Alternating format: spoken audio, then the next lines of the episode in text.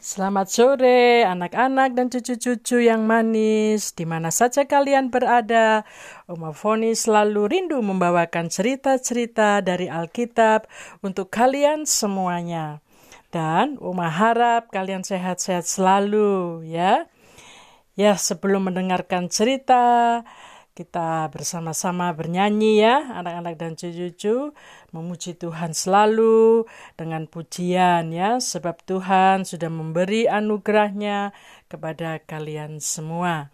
Ya, mari Opa, uh, ini Opa yang selalu mengiringi Oma ya, kita menyanyi satu pujian, Yesus pokok dan kita caranya. thank you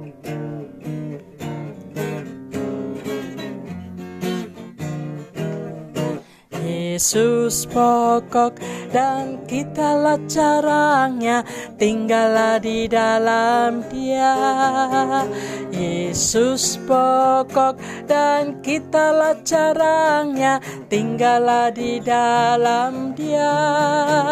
Yesus pokok dan kitalah caranya tinggallah di dalam dia pastilah kau akan apa anak-anak dan cucu-cucu berbuah.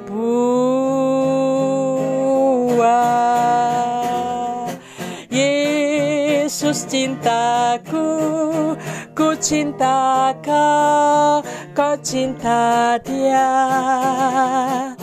Yesus cintaku, ku cinta kau, kau cinta dia. Yesus pokok dan kitalah caranya, tinggallah di dalam dia. Pastilah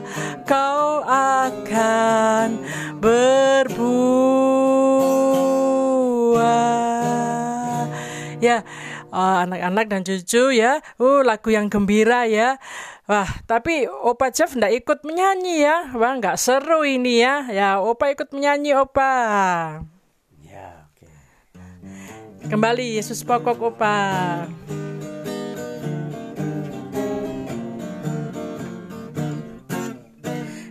Yesus pokok dan kitalah caranya tinggallah di dalam dia.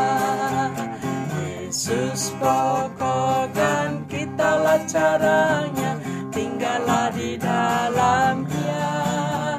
Yesus pokok dan kitalah caranya tinggallah di dalam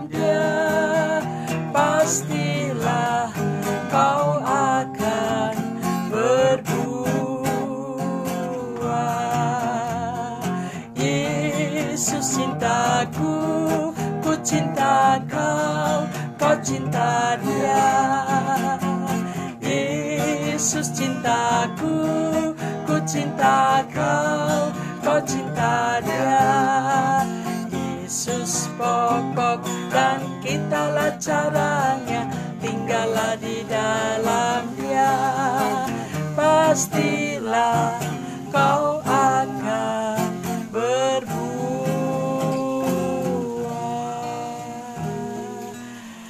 puji nama Tuhan ya tadi kita sudah bersuka cita sudah menyanyikan pujian-pujian ya sekarang tiba saatnya kita akan masuk di dalam doa uh, bersama Oma ya. Ya, lipat tangan, tutup mata, tunduk kepala, kita akan berdoa.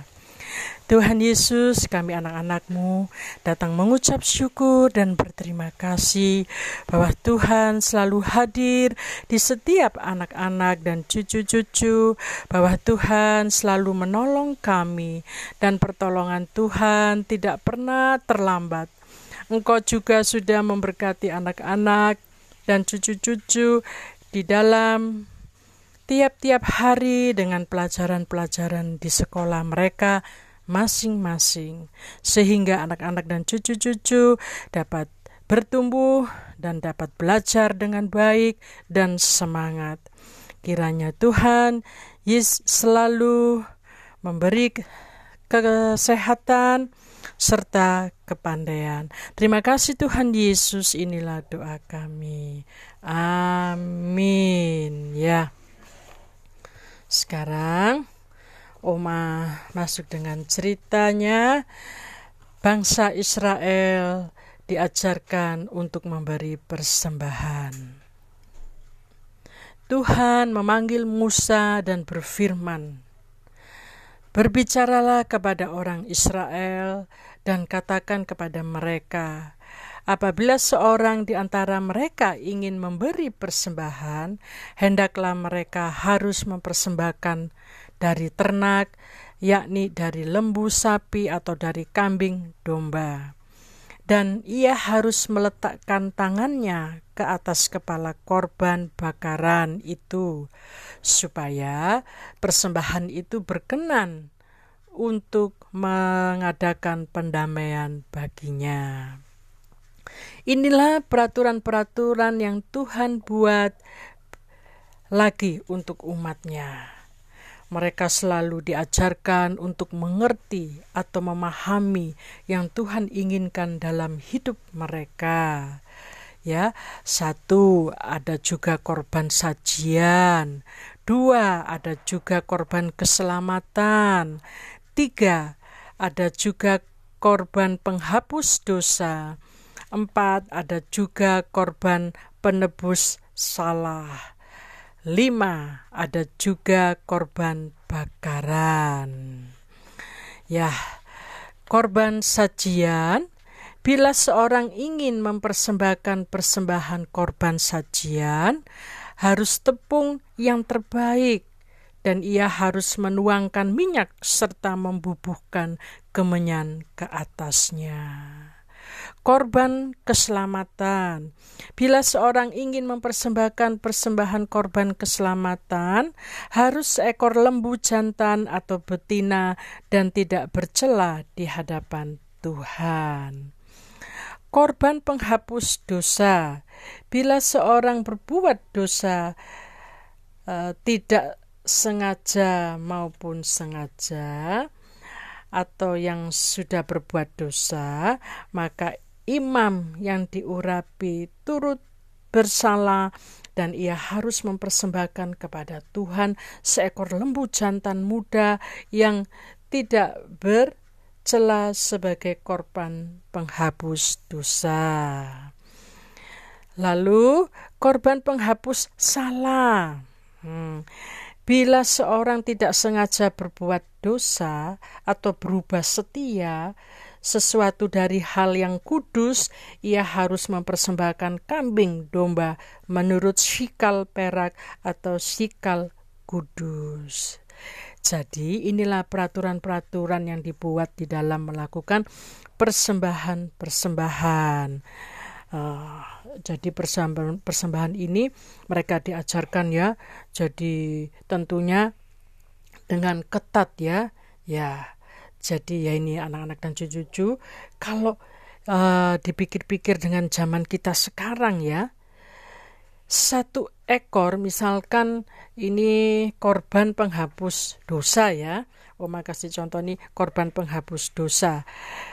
Satu ekor lembu sapi aja zaman sekarang ini ya. Anak-anak zamannya Oma dengan cucu-cucu dan anak-anak ya semuanya. Satu ekor lembu sapi sudah berapa? Ya eh, kira-kira uh, sekitar 8 juta sampai 10 juta ya. Belum domba kambing ya. Ini harganya kurang lebih sekitar ya satu setengah sampai 3 juta. Ini bila ia berbuat dosa sekali.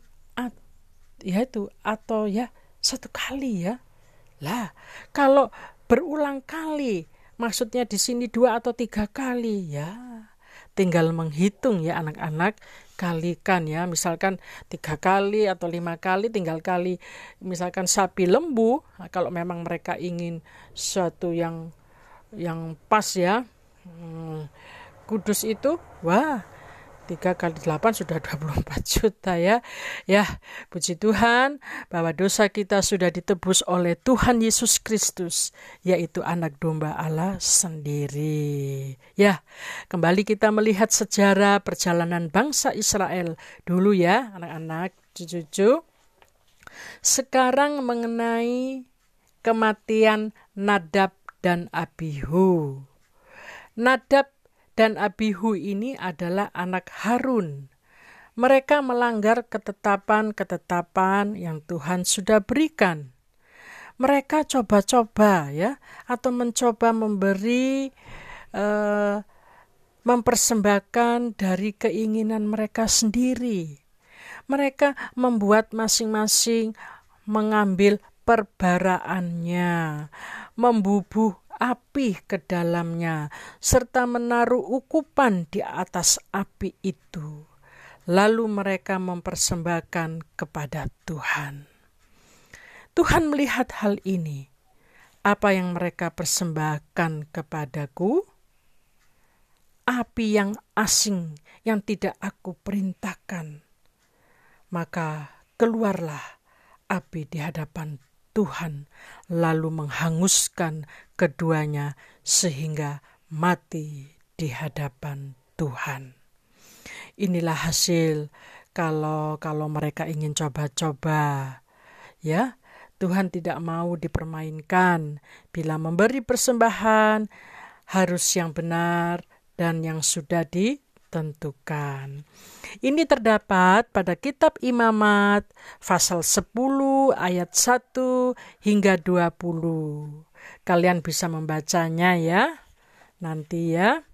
Begitu juga larangan untuk minuman keras, minum anggur hingga membuat tidak sadar diri atau mabuk ya.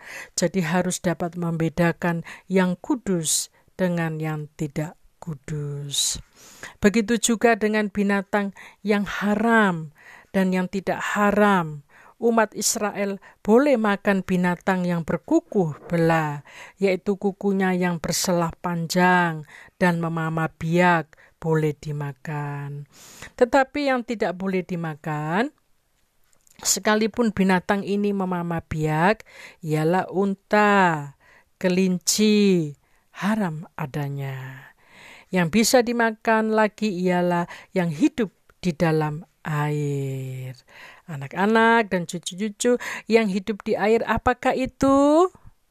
Ya, yang indah-indah ya, yang gerak-gerak, ya ada yang pendek, ada yang panjang, ya berwarna-warni di dalam air. Bila kita lihat menyenangkan ya, senang ya, lihat apakah itu? Ya, ikan, ya. Jadi masih banyak lagi peraturan-peraturan bagi umat Israel. Ya, demikianlah cerita dari Oma untuk anak-anak serta cucu-cucu semuanya. Lain waktu dan ada kesempatan pasti Oma sambung lagi ya ceritanya. Jangan lupa berdoa dan harus rajin belajar. Tuhan Yesus memberkati kalian semua.